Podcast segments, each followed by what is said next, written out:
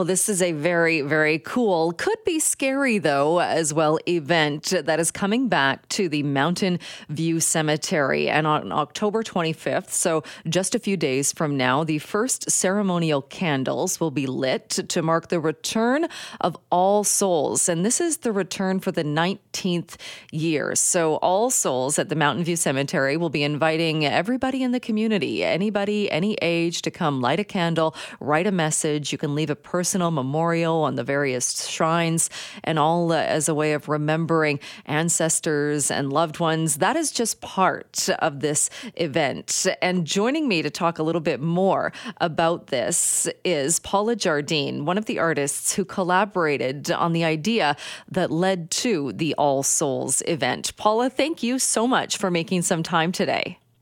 Oh, thanks for having me, Jill. I'm happy to be here. it is uh, such an interesting event, and I know people will be looking forward to, to taking part and to, to being part of this again. Uh, you were one of the artists that uh, collaborated on this. How did this all come about? Well, I work with another artist, Marina Szijarto, and uh, I guess it was the year 2000 or 2001. We both had personal loss. My dad died, and her grandmother died. And we just felt like what was on offer for us to memorialize our dead was kind of sad, if I can say it, and felt an obligation as artists to bring something more to it. And as we've gone, gone along, we've really uh, explored what an artist's role in the sacred life of a community might be. And, uh, and the manager here at the cemetery uh, thought the same thing. I, I, was just going to ask how the location uh, came about as well, but that makes sense if uh, the manager was was on board with it, and it and it is such a, a, a great and big place to to put this on. It's true, and uh, back in the day, uh, it, in our first conversations, what came up was around Halloween. The cemetery is under a lot of pressure from kids pulling pranks and knocking over gravestones used to be a thing back in the 60s. And so they thought uh, having some kind of sacred, beautiful art event at that time would not only give people an opportunity to, in my case, reclaim uh, a, a human tradition that my own ancestors didn't give to me, but that we all still have that impulse. And so, as a community offering, and also to keep the cemetery a little more safe at this time of year, that's why we chose to do it now. And um, I mentioned that that anybody in the community or everybody is invited if they want to take play mm-hmm. or take part in this. Is it really geared though to people who have suffered loss or have recently suffered a personal loss?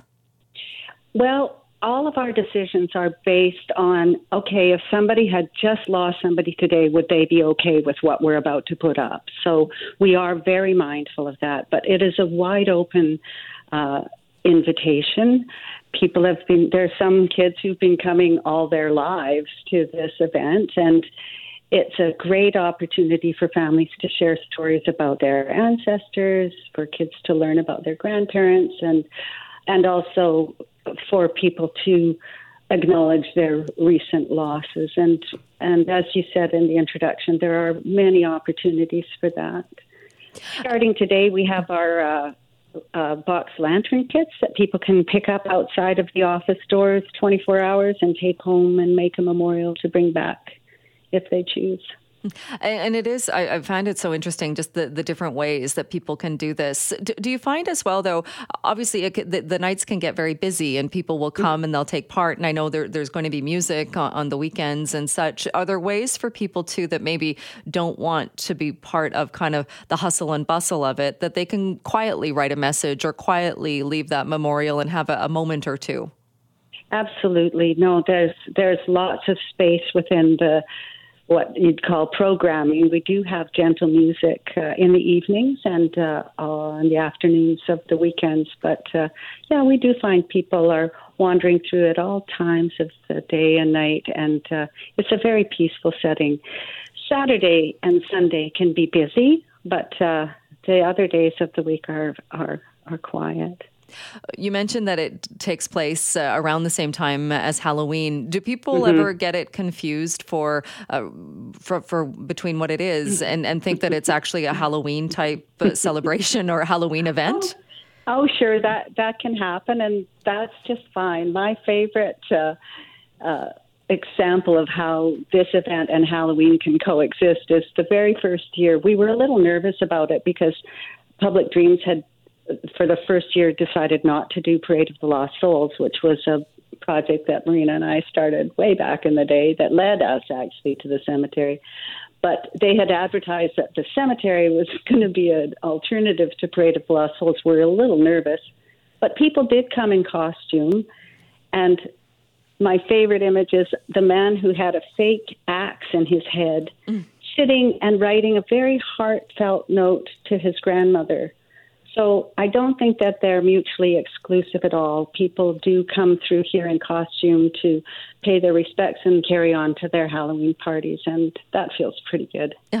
Interesting. I was one, I was going to ask you. That was my next question. Costumes. if people do dress up or dress maybe how you mm. wouldn't dress otherwise to take part in this. yeah, it's it's just fine. It's uh, it's yeah. We we take all comers. Fireworks we would appreciate people not bringing, but uh, but otherwise, we all know what to do. That's something that we really became aware of during COVID because we had to kind of pivot and do it as a, a no contact uh, event. And what we're noticing is that people help each other. Mm. They know what to do. They know how to.